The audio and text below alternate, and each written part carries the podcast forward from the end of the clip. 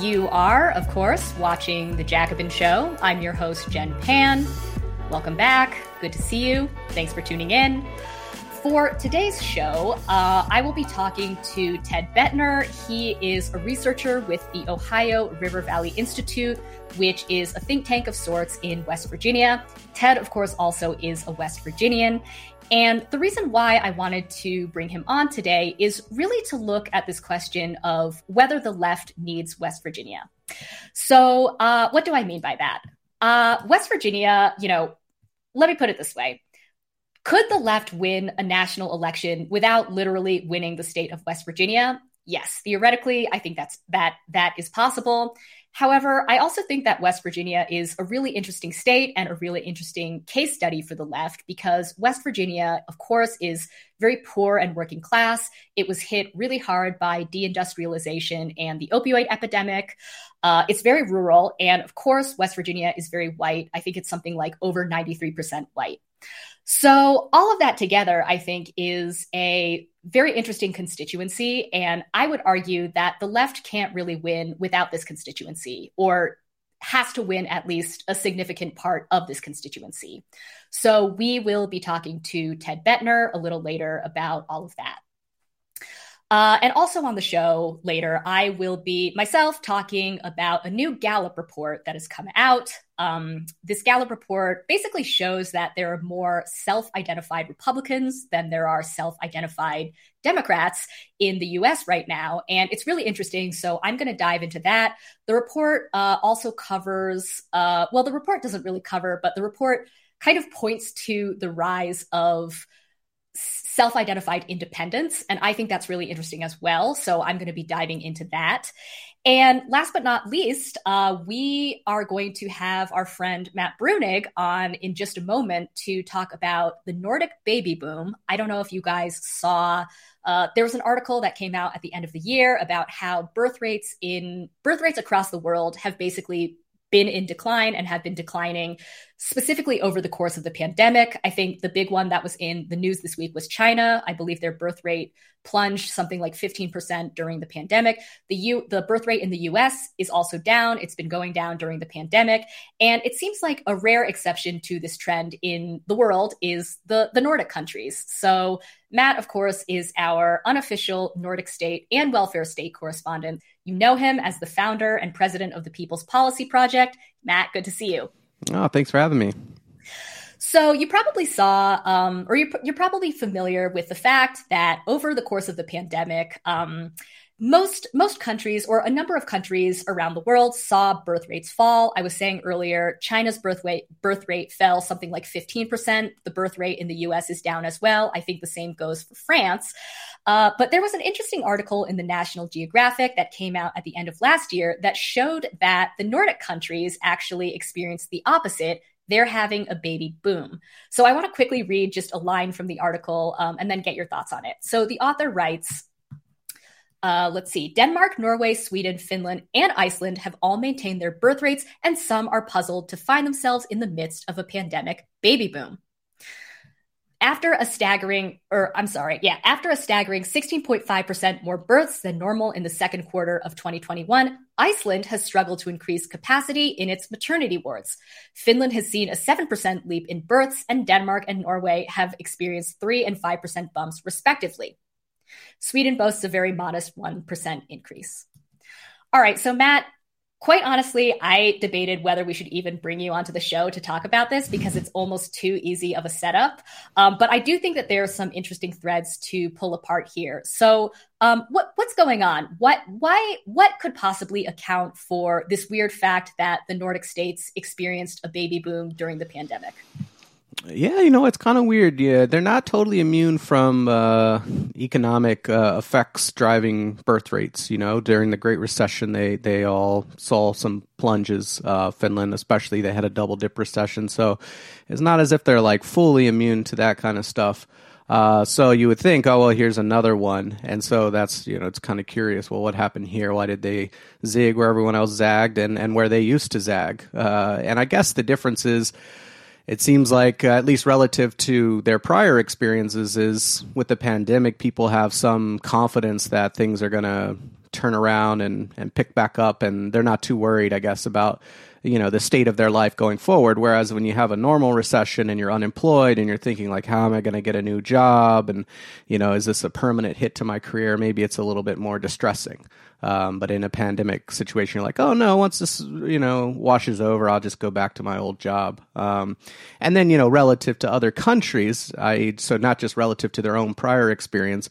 Of course, you know they have the most generous benefits, and you know there are some interviews people have done obviously with with some people doing this and they're saying well like look i'm uh, i'm out of work right now. I'm i might as well have them now you know? And and i get benefits if i do it. I don't have to worry about that. And so if anything it'll be it'll be good for my financial situation to go ahead uh, and do this right now, uh, both because I get the benefits and also because I don't really sacrifice any work time because I was already going to be off of work, you know, for the pandemic. So so, talk a little bit about the the famed Nordic benefits more broadly. Um, you've obviously come on the show in the past and have touched on this very issue. Uh, but what exactly do people in the Nordic countries expect to enjoy when they have a child?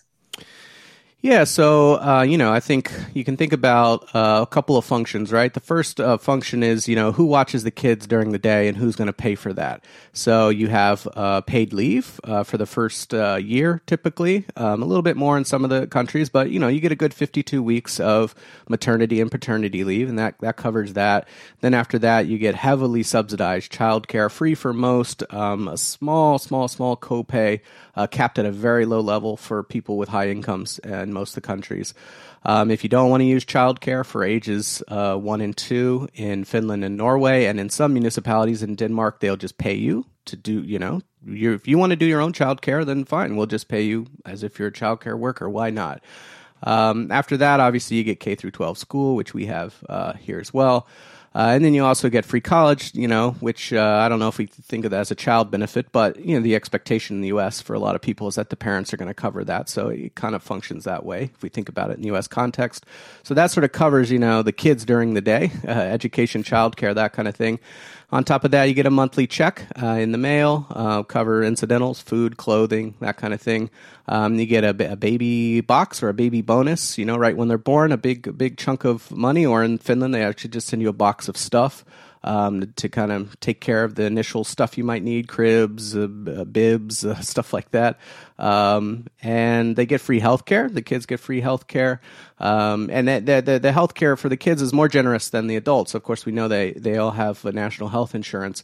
Uh, but, you know, there's some co-pays and stuff like that for adults that usually aren't uh, uh, for children. The children don't have co-pays uh, for dental either in some of the in some of the countries. So a much more generous free health care package for them childcare, check every every every month. Uh, I guess that that's kind of the, the overall yeah. gist of it.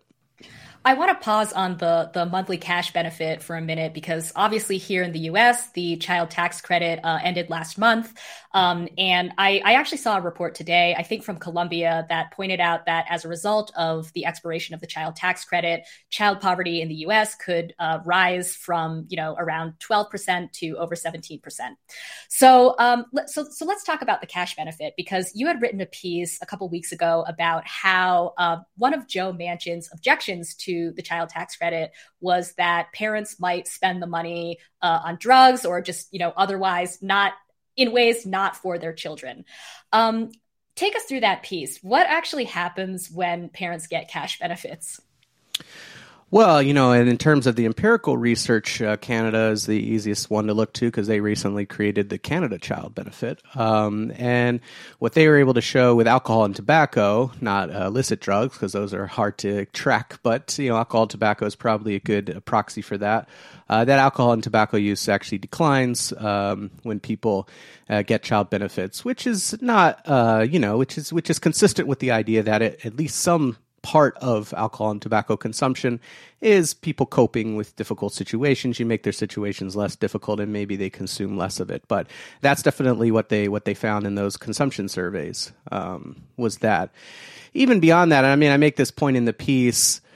It's not like uh, it's not like cutting cash away from all kids and all poor kids that doesn't really address the problem you know? Like right. there definitely are parents out there who have drug problems who have addiction problems have gambling problems who have all sorts of problems. And that's not related to whether they receive child benefits you know? Like uh, people can be fully employed and be full blown alcoholic. I've seen it myself. So it's it's you know it's just a different kind of problem that you have where you have some parents who may be unfit, maybe need, need some help, and maybe in extreme cases may need to be separated uh, from kids. Um, and the connection to that to should they receive income is just very very tenuous and confusing like right. well I, it's a if they're alcoholic they just shouldn't have money it's like well how does that help the kid the kid right. still now i got an alcoholic parent who doesn't have any money it's like way worse right right um, all right, so I will let you go in a second, but I wanted to actually just circle back to the first question about the Nordic baby boom. Um, you know, I, I, wanted to bring it up, obviously, as an excuse to, to talk about some of these issues and also as kind of like a human interest story. But I guess the last question for you is should we care that the birth rate is down in the US? I mean, I know that a lot of people sort of think of uh, a fixation on the birth rate as kind of like a right wing preoccupation, but is there a left case for caring about the birth rate? Uh, you know, it's it's always like it depends on the on how extreme it gets. I guess you know, for yeah. me, when I when I um, propose child benefits, I'm not really thinking about how many people have kids it's i don't really care that much about that it's just if you have kids you, you know and and all kids as persons individuals like should be taken care of um, so if people don't have more or even if they have less like that's fine that's not a that's not a huge deal and it doesn't undercut the case for the benefits which is not all about right. promoting fertility right. you know there is a problem in the long run if your fertility gets too low because your population becomes unbalanced right we um, um, if a large percentage of your population is is elderly, uh, then it's it's a very uh, big uh, burden in a sense because you know they're uh, less able to work. Uh, the percentage of the population that's much more that's that's disabled goes up, right? Because that's concentrated among older people, and so you got to provide more care and that kind of thing. And that's you know not not you know you don't want to go too far with talking about it in precisely right. that way, but people who are old and, and disabled need workers to care for them, and they come from subsequent generations. So if you don't produce enough, you can get into uh, you can get into a bind. All right. Again, Matt Bruenig, uh, founder and president of the People's Policy Project. Matt, thanks so much. Hopefully, we'll see you again in the future. Thank you. Um, all right. So, what I wanted to talk about today, which I sort of teased before, um, is a new report from Gallup. And actually, this continues the theme of last week's show when we had Amber and Danny on to talk about why the Democrats are such losers. There's more. So, according to a new report from Gallup, there are now more self identified Republicans than self identified Democrats in the US. This is a little unusual for two reasons. The first reason is that ever since Gallup began tracking party identification three decades ago, in all but a handful of years, significantly more Americans have identified as Democrats or independents who lean Democrat than as Republicans or independents who lean Republican. The current Republican advantage is also unusual because just a year ago, at the start of 2021, Democrats actually held a nine percentage point advantage over Republicans in terms of voters' party identification. Unfortunately, that sharply reversed over the course of last year. In the fourth quarter of 2021, a surprising 47% of Gallup respondents said they identified as Republican or Republican leaning, compared to only 42% that said they identified as Democrats or Democratic leaning. As Gallup noted, Republicans haven't had an advantage this large since early 1995 after winning control of the House of Representatives for the first time since the 1950s. Republicans had a larger advantage only in the first quarter of 1991 after the U.S. victory in the Persian Gulf War, led by then President George H.W. Bush. So, to put it bluntly, over the course of Joe Biden's first year in office, the Democratic Party bled support. Why did this happen? A lot of it, of course, is due to the fecklessness, either real or perceived, of the current president. As Gallup notes, changes in party identification generally track presidential approval ratings, and over the course of last year, Biden's ratings plummeted. But let's not let the rest of the Democratic Party off the hook for this drop in party support. As Vermont Senator Bernie Sanders put it recently on Seth Meyers, there's a reason why working class voters in particular have been abandoning the Democratic Party. See, I happen to believe that the Republican success in these red states among working people is not anything that they have done per se. It's not that in red states people believe in tax breaks for billionaires or throwing millions of people off of health insurance or that people in red states want to do as Mitch McConnell does cut Social Security, Medicare, and Medicaid. I think the reason those states have gone red is that people looking at the Democratic Party and saying, we don't believe you. We don't trust you. You're really not fighting for us. And then there are reasons why they they go toward the Republicans. So when I go to those states and I say, you know what, you're entitled to decent wages and decent benefits, that health care is a human right, that your kids have a right to go to college, that you shouldn't be ripped off by the pharmaceutical industry, people nod their heads and they say, yeah, you're right, Bernie. No different in those states than in any, you know, Vermont or any other state. So I, of course, agree with Senator Sanders. And I would also add, when he talks about Democrats losing working class support, he's really talking about long term trends. But even in the past year alone, Democrats have proven themselves unable or unwilling to fight meaningfully for working people. You might recall that Democrats began the year by pledging to raise the federal minimum wage to $15 an hour, only to quickly jettison that promise after the Senate parliamentarian, an official who holds no actual binding power over the Senate, made some noises of objection. Then, of course, congressional Dems managed to destroy their own spending bill, first by eliminating or shaving down popular provisions, including paid family leave, extending the child tax credit, lowering prescription drug prices, free community college, and student debt relief.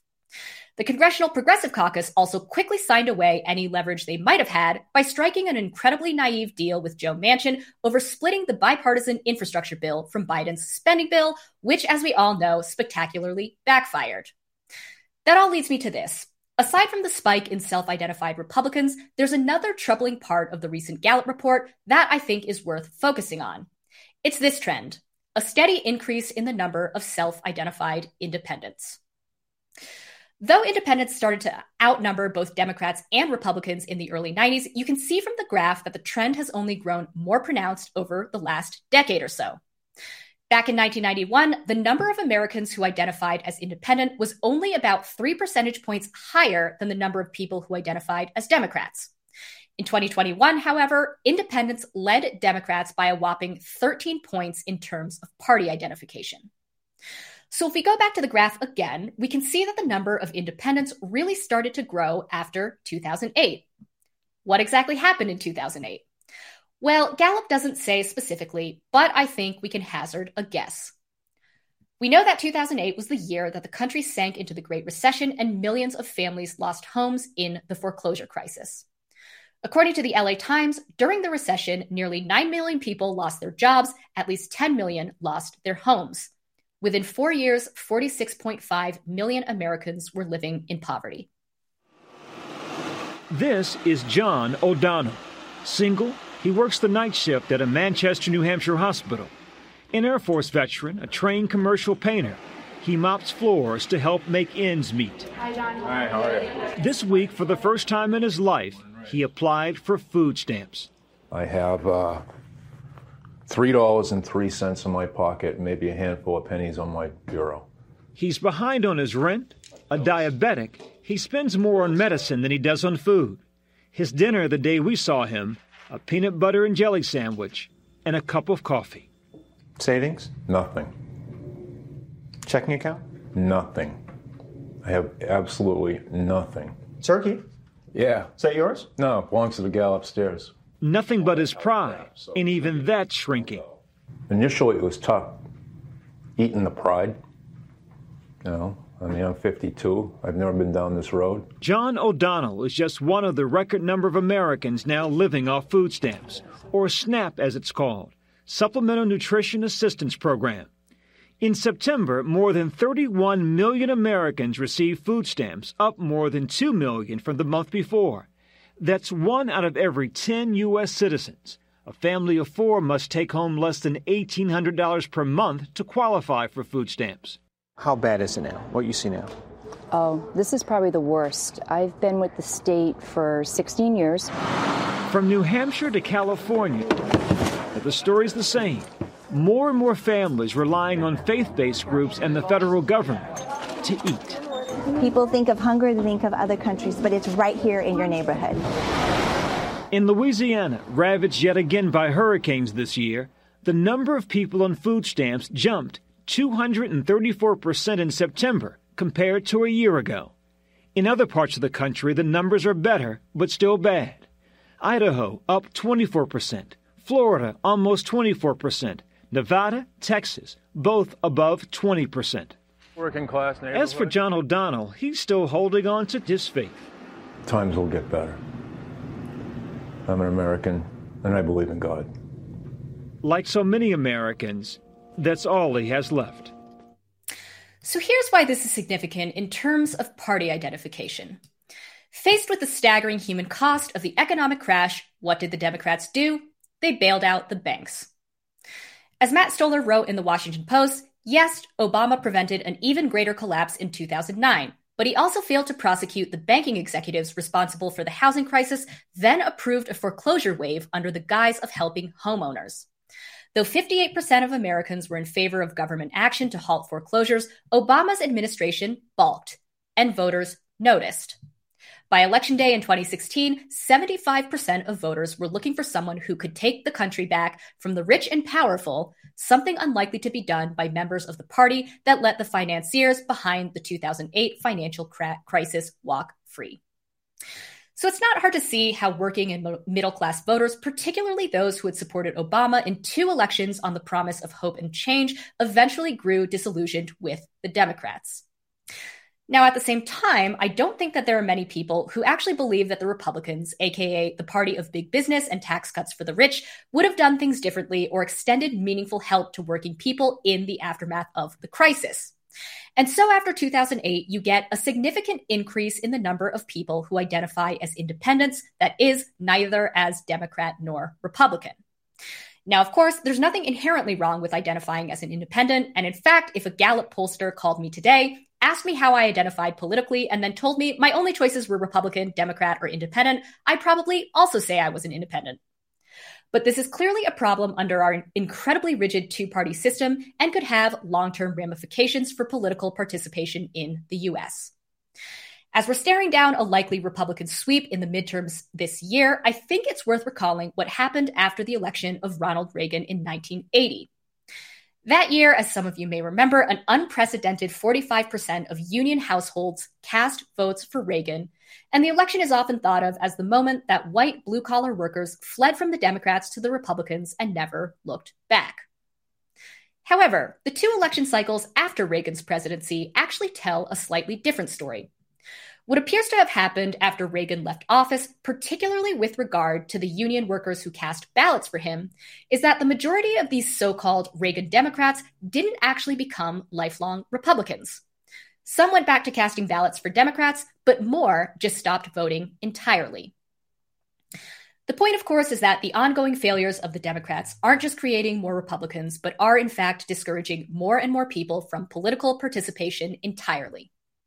And unfortunately, when people drop out of the political process, it's very, very difficult to re engage them. So, this is all to say that even if we can't say for sure what might happen in the midterms this year, at least one thing is clear at this point. The Democrats have an incredibly small number of chances left to get it right.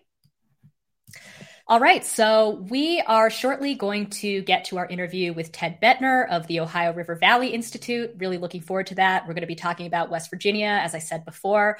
Um, but first, we have a quick uh, message from our sponsor, Verso Books. Join the Verso Book Club and get every new ebook that Verso publishes every month, as well as one to three books in the mail. All Verso Book Club members also get 50% off everything on the website. The Comrade tier is only $20 a month for your first three months, and if you join in January, you'll get these books Coronavirus Criminals and Pandemic Profiteers Accountability for Those Who Caused the Crisis by John Nichols.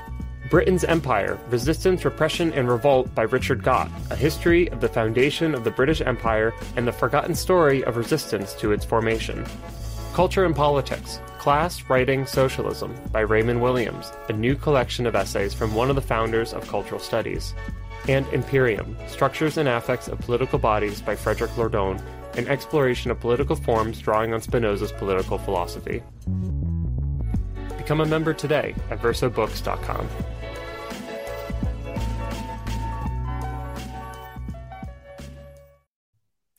All right, so I am very excited now to introduce Ted Boettner. He is a senior researcher at the Ohio River Valley Institute.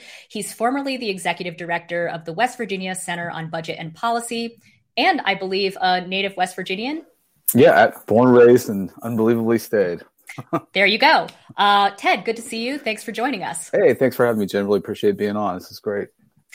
So um, let's just dive right into it. We are going to get into the history of West Virginia, specifically through the history of steel manufacturing and coal. Uh, but I thought maybe it would make sense to kind of start with some sort of present day uh, issues and and or controversies. So there's of course a lot of Democratic frustration right now with West Virginia Senator Joe Manchin. yeah, I, yeah, I, know you. A surprise to you, I'm sure. You've, yeah. you've never heard anything about never it. Never heard of anything. Right. um, but actually, you know what I wanted to kind of focus on with you know, uh, I mean, Joe Manchin in particular is less Joe Manchin, or rather, we can talk about him later, and I'm sure we will.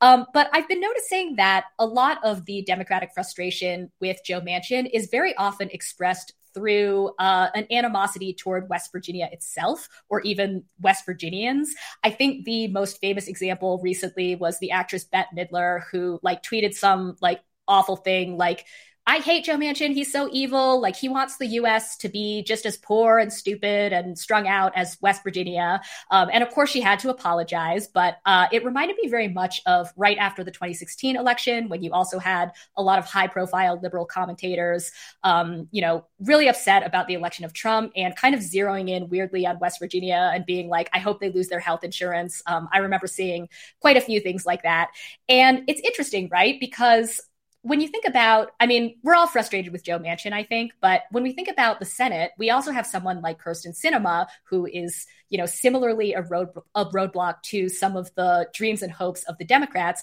But I just don't hear the same level of vitriol toward Arizona or like people in Arizona as I hear toward West Virginia.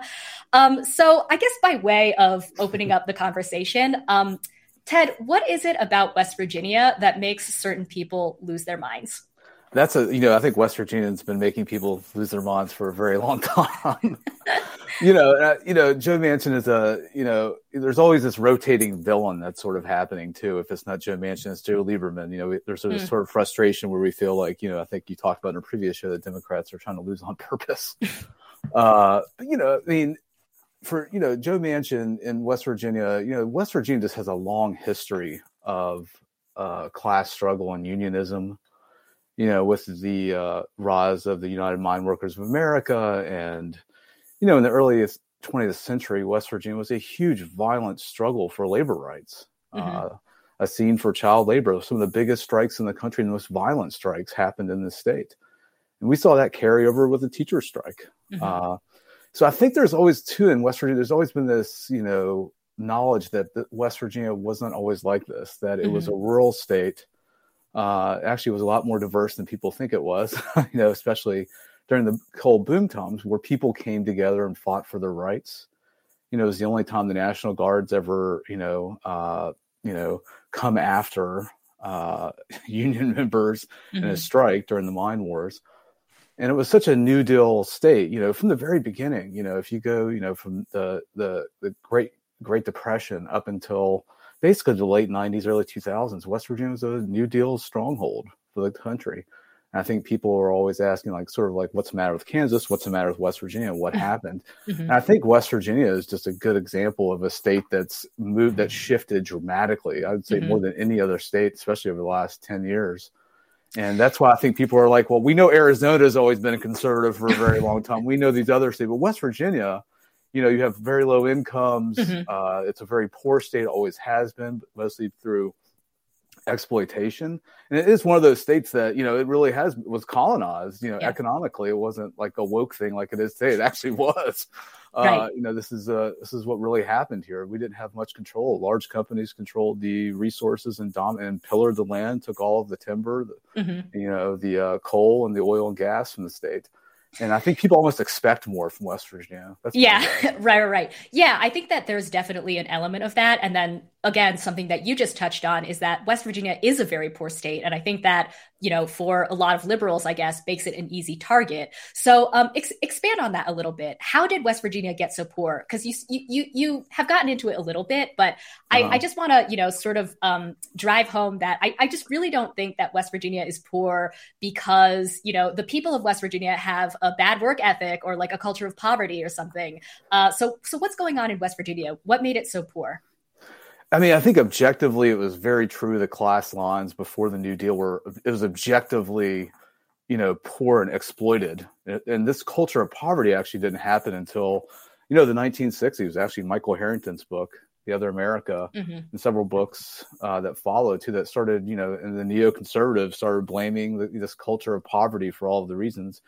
When we all know that, you know, when you look at the state of West Virginia, especially through a political economic lens, you understand that it's poor because of the outside interests uh, that have dominated the state, you know, uh, and that has played out. But in that same time that it's been poor and it's struggled throughout all this period, you know, West Virginia has a fighting spirit of fighting for the rights, of fighting for an eight-hour workday against child labor. The UMWA was one of the first unions that was, you know, that came across uh, around racial lines that was Mhm. very diverse in the very beginning. Uh, you know, and they used to have a saying when people came out of the coal mine, everybody was black, you know, and Mhm. people, you know, it wasn't a utopia or anything, but people got along to a much greater extent. And for a lot of people, especially uh, uh, black sharecroppers that were coming from Alabama, they came to West Virginia. They could actually make much better wages and be more integrated within the union movement. Uh, you know, and there's some problems with that too later on. You know, but you know, through those New Deal coalitions and right up until the '90s, you know, West Virginia was a very blue state. I mean, look, let's think about it. I mean, West Yeah. Virginia voted. We were one of five states, I think, that voted for Carter in 1980, and we were Mhm. one of we were the only Southern state to vi- vote for Michael Dukakis Mhm. in 1988, uh, and then we voted for Clinton twice, and the state started shifting. You know, and I think the big reason, as you touched on, was a deindustrialization. West Virginia has a very sort of low formally educated population. The share of uh, people with college degrees is one of the lowest in the country and always has been. Uh, but we've, you know, to keep a rural place progressive and to keep it like like that, you have to have unions. Yeah. You know, if you don't have, you know, so much of blue America today is blue because it has a high, it's highly educated, right? Mhm. That's the core. Go find places that are rural, somewhat homogenous maybe and that are you know that are really left wing. You know those are mostly union places union strongholds. And even up until like you know john kerry's election all of the coalfield counties and most of all of them in west virginia all voted for john kerry. You know the biggest coal producing county in west virginia boone county voted for barack obama. Uh, you know and the shift just kept happening because national democrats just became out of touch with working class people. And west virginia is a prime example of that and uh, the 90s were a great example with NAFTA. You know, it just decimated, uh, you know, the manufacturing industry in the state. We had a huge steel industry. Weirton Steel was our biggest employer in West Virginia. They had over 14,000 workers, and they made more money. The typical worker made more money in the late 70s at Weirton Steel than they would today at Walmart.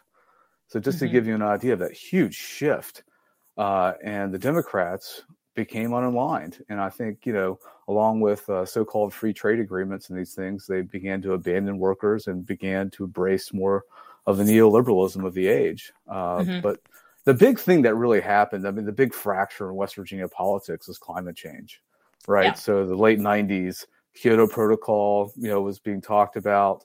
Uh, and mountaintop removal became a big sort of flashpoint in West Virginia uh, and became a, a fission between environmentalists and progressives and the labor movement.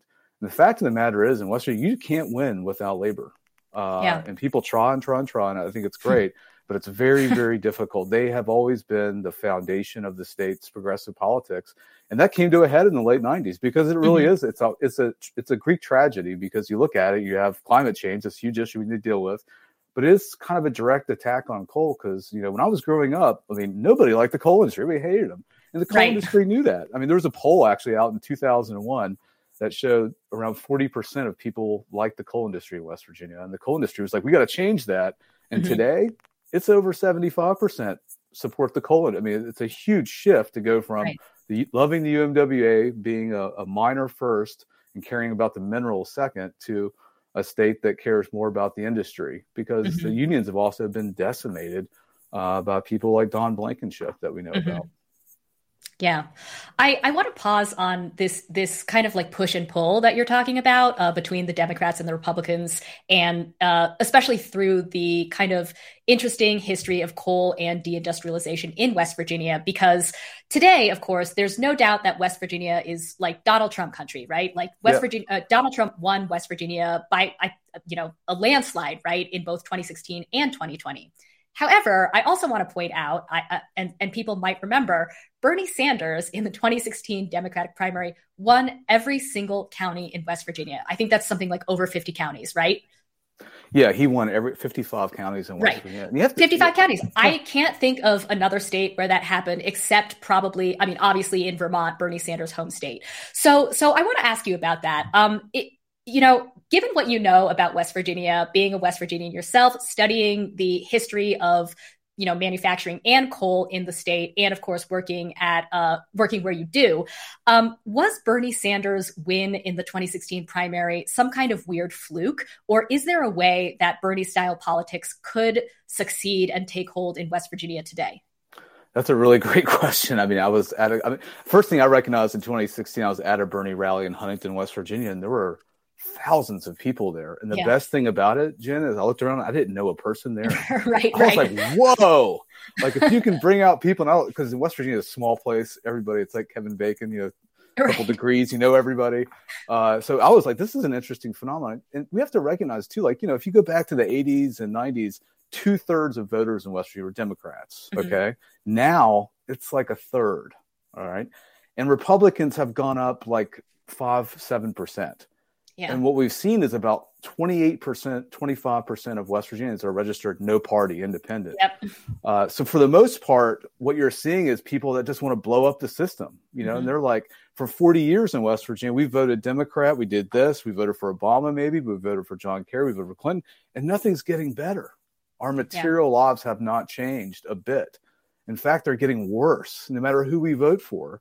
And for most people who voted for Trump, like it wasn't some like they're not news junkies. They're not watching Fox News every day or CNN or right. listening to Jacobin. You know, right? But, they will. Know, no, they're just you know they're just trying to figure out their lives and see how things have changed. I mean, the New yeah. Deal and unions really changed it. They were a bastion of political education for people in rural areas.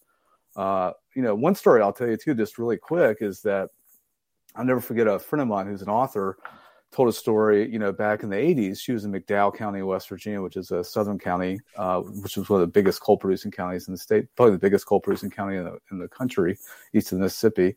Uh, very racially diverse county. Uh, you know, she was down there in the 80s at a bar uh, and talking to a coal miner, and the, this bar, this coal miner kept talking to her. Was like, "Do you know this guy named Nelson Mandela? Have you ever heard of him?"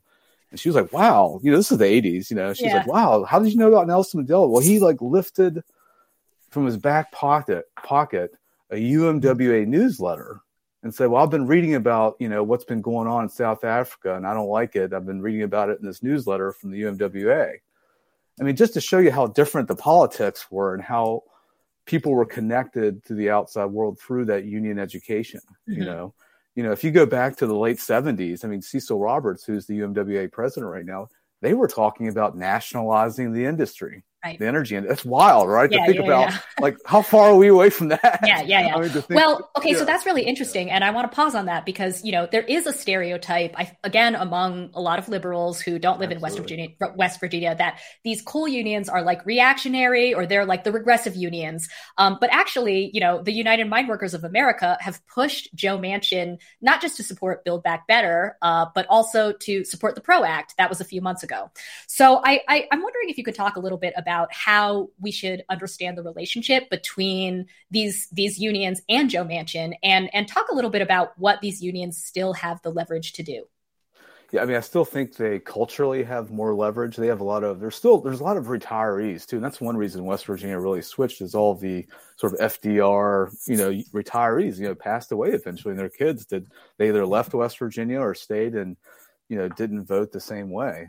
Uh, but the UMWA still has a lot of cultural power, even though they don't have the membership that they do, and you know they've had to deal you know like i think uh, karl marx talked about like subjective circumstances and an objective you have to deal with that objective reality you're in too and what you're going to do uh, and they you know it, it, would definitely be poetic if they were able to push Manchin to vote for Build Back Better mm-hmm. which cl- includes all these climate provisions right mm-hmm. uh, but most you know coal miners are just great people hardworking mm-hmm. people and people from west virginia feel like you know we haven't done a lot but we know how to mine coal and we know how to do it right and we know yeah. and we take pride in that and you start messing with that you're going to be you're going to have problems and that's the problem that we've had and that's yeah. opened the door for someone like Manchin to rise and, you know over the last 20 years that's been the party of Manchin in west virginia yeah. nobody would doubt that uh, and someone like bernie coming in i think the thing i mean i mean there's no doubt to in my mind that bernie you know that Manchin's more threatened by Bernie than Mitch McConnell, you know, because mm-hmm. he does have report. He's willing to go into McDowell. He did go into McDowell County, West Virginia, and talk to people. He's mm-hmm. willing to talk to anybody, and that's something Barack Obama refused to do in West Virginia. Never yeah. only came here when Byrd died and a couple other times. He refused to engage with people, and we have a a huge legacy of JFK and other presidents coming here to talk to people because you know they're in hard to reach areas, but.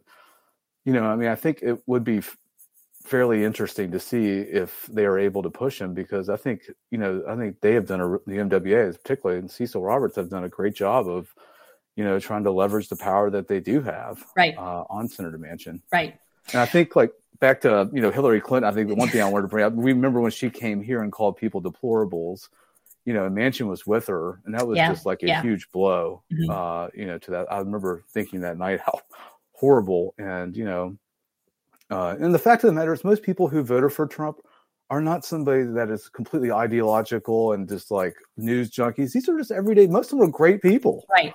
And right. you can't just throw them by the wayside, call them fascists, which right. so many liberals do. It's like, what are you doing? Right, like, right. And do they not know you can't win with that? Like, you, right. that's not a winning formula. Right, right, right. I mean, some of the things with identity politics too. It's like that's not a winning formula. You right. can't win. Yeah. Like, good luck, but you can't win with that kind of uh, strategy. Yeah, you know that's that's interesting. That reminds me of when the um, 2018 teacher strikes were going on. There was obviously like a huge outpouring of support across the country, but I remember there was still some commentators who were like, "Well, I think some of these teachers may have voted for Trump," and it was like, "Oh my god!"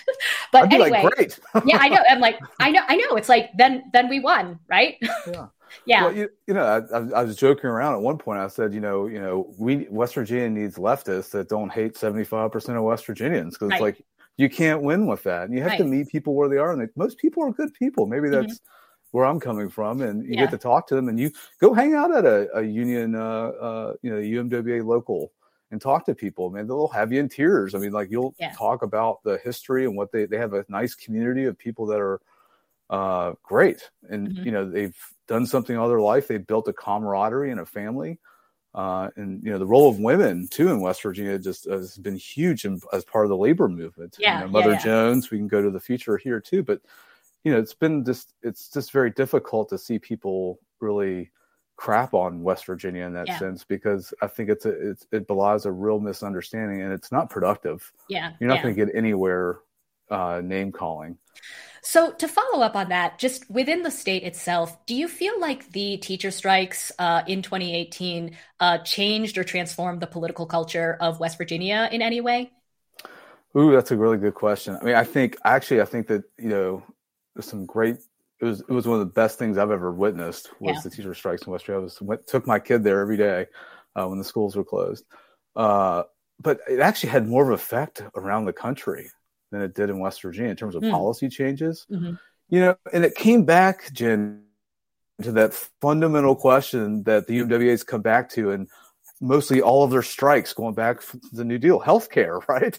I mean, that Mhm. was the Yeah. reason for the part of the reason for the strike was access to healthcare. We're still fighting these same issues, you know, and not getting having Medicare for all or having a universal health system to take this Mhm. thing off the table, uh, you know, so people can fight for other things. At, you know, is a huge issue. But I think it, in terms of its lasting effect, I mean, if you know, you know, not to quote Bill Parcells, you know, the Giants football coach, you're only as good as your record.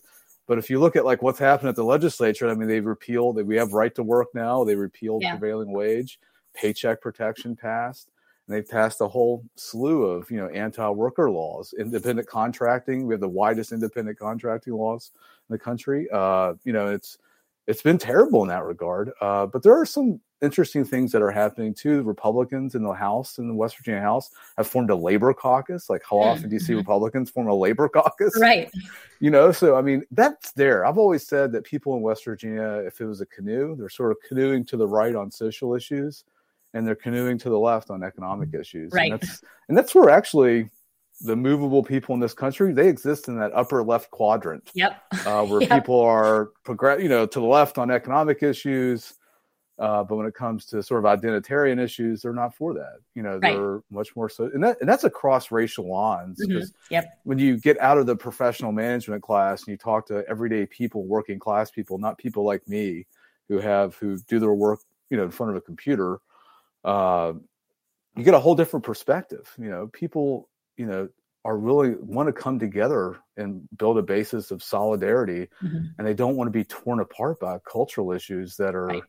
Dividing people. Uh, and I think I don't know, understand from outside looking in why people think that's a good idea to feel recognized in a sense on some of these issues and realizing uh, that it's just the math isn't there to win like that. Right, You know, right. You have to talk. You, and that's why unions, to me, are the best form of uh, reducing racism. There absolutely is. Is forming a union because it brings people together over something that they have a shared interest in. And when people Right. talk and get to know each other, guess what, Jen? They they begin to hang out more and go, Right. you know, do things. You know, I mean, and that's the breakdown of social capital just in this country in West Virginia, and, and the distrust of institutions is Mhm. massive too. And but you know, unions used to bring people together. You know, that was something you did. It's something you uh, got together at picnics Yeah. uh, Yeah. Yeah. things like that. And so if, if there's a like I went to my last union thing I went to, I remember there was a gun raffle. You know, they had a gun raffle. Like I thought it was cool. I signed up. I, Yeah, you know, yeah. I, I hunt. I love to hunt. I, I, I don't know if you know this, Ted, Yeah. but I'm from Idaho, so I'm Okay. I'm well I'm I'm well acquainted with the gun raffle. yeah. So I mean, like, but some people will be like, "Oh my God, there's a gun raffle! How dare you?" I'm like, "No, this is great. This Right, part- yeah. You know, like, Right, right, look, right. You know, trying to understand people and see where they are. right, right. It's a it's a brave thing these days. I think just to listen to both sides a little bit and talk Yeah. to people and not judge them. Because Mhm. people, one thing I've learned in life is people are multidimensional. Yeah. You know, they might be for marijuana legalization.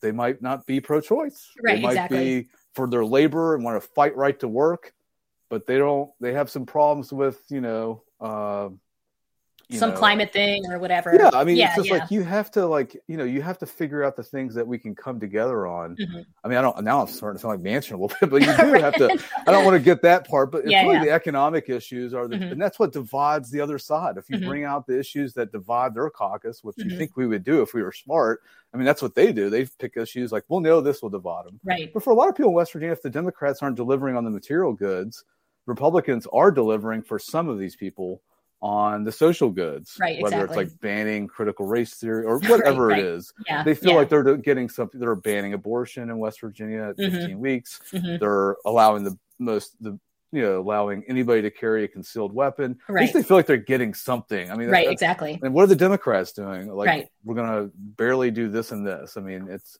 it's fascinating, but I Yeah. think like you know it, it's it's a national problem, and I think West Virginia working class people. I mean, the Democrats have just they left the party. I mean, this is all Right. documented right in the '80s by Joel Rogers and other folks. I mean, this was they left the they became the party of me of the professional management class, and I don't want them to be the party of me. I want to be the party of the working class. Right. So I think my last question for you is kind of pulling these threads together and um, thinking through like how some of these like gaps can can start to shrink. Right. So you work for the Ohio River Valley Institute, uh, which, among other things, uh, focuses on energy policy. So I, I want to ask you, you know, um, just as kind of a closing question, how does given given all of the you know um, uh, controversies and and push and pull around coal that you just outlined, how can West Virginia start to uh, begin a just transition, or or how can West Virginia create not just green jobs but good jobs in the state? Yeah, that's very hard. I mean, one of the first things I would say don't don't say just transition because it's it kind of sounds like just do it Nike, like oh just transition, like yeah right, sure yeah. that'll be easy.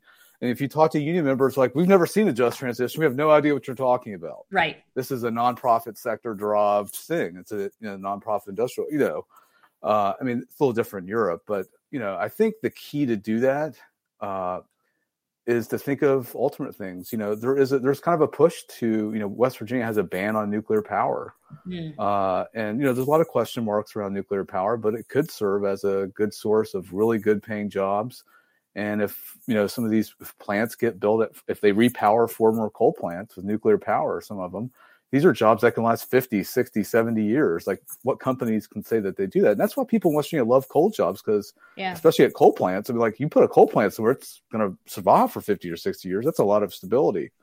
Uh, yeah. You know, so I mean, I think they look at it sort of like that. But I think, I think the one thing that Bernie did that was really good, he was leveling with people and mm-hmm. saying he didn't try to bullshit anybody. Yeah. Don't bullshit. People can smell it a mile away. Yeah. You know, and don't try to sneak anything past and just say, you know, we that's why it's so disappointing to watch Manchin because I mean, we all joked around at the beginning like he, he could ask for 60 billion, 100 billion for West Virginia. Right. And we could have one of the best national parks in the state. We could have huge water infrastructure, the best broadband. We could be making huge inroads to really transition. And I think when I say I, when I think about transition, I think you know it has to include people in rural areas, you know, and it has yeah. to include infrastructure and things like that. And I, and I, think that's a really important part. I mean, West Virginia, there is coal, at, the metallurgical coal that's used for making steel, and that's probably going to be around for a while.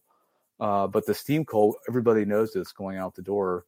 Uh, but there's just a, it's a huge problem because renewable energy just doesn't pay nearly like uh, these industries paid, uh, right. and they're just very different. You know, people don't come together to you know going down in a coal shaft and a coal mine is very different than installing you know wind energy or mm-hmm. Uh, in terms of coming together. It, it it's a very hard thing uh, to figure out, but I think the first thing is to level with people, yeah, and to put investments in areas all over the place, like energy efficiency, but just solid infrastructure. You know, billions of dollars and uh, doing that uh, could really go a long way. I think, in you know, in that terms of that transition. But it, it, it's it's the sixty-four million dollar question, Jen. right, right.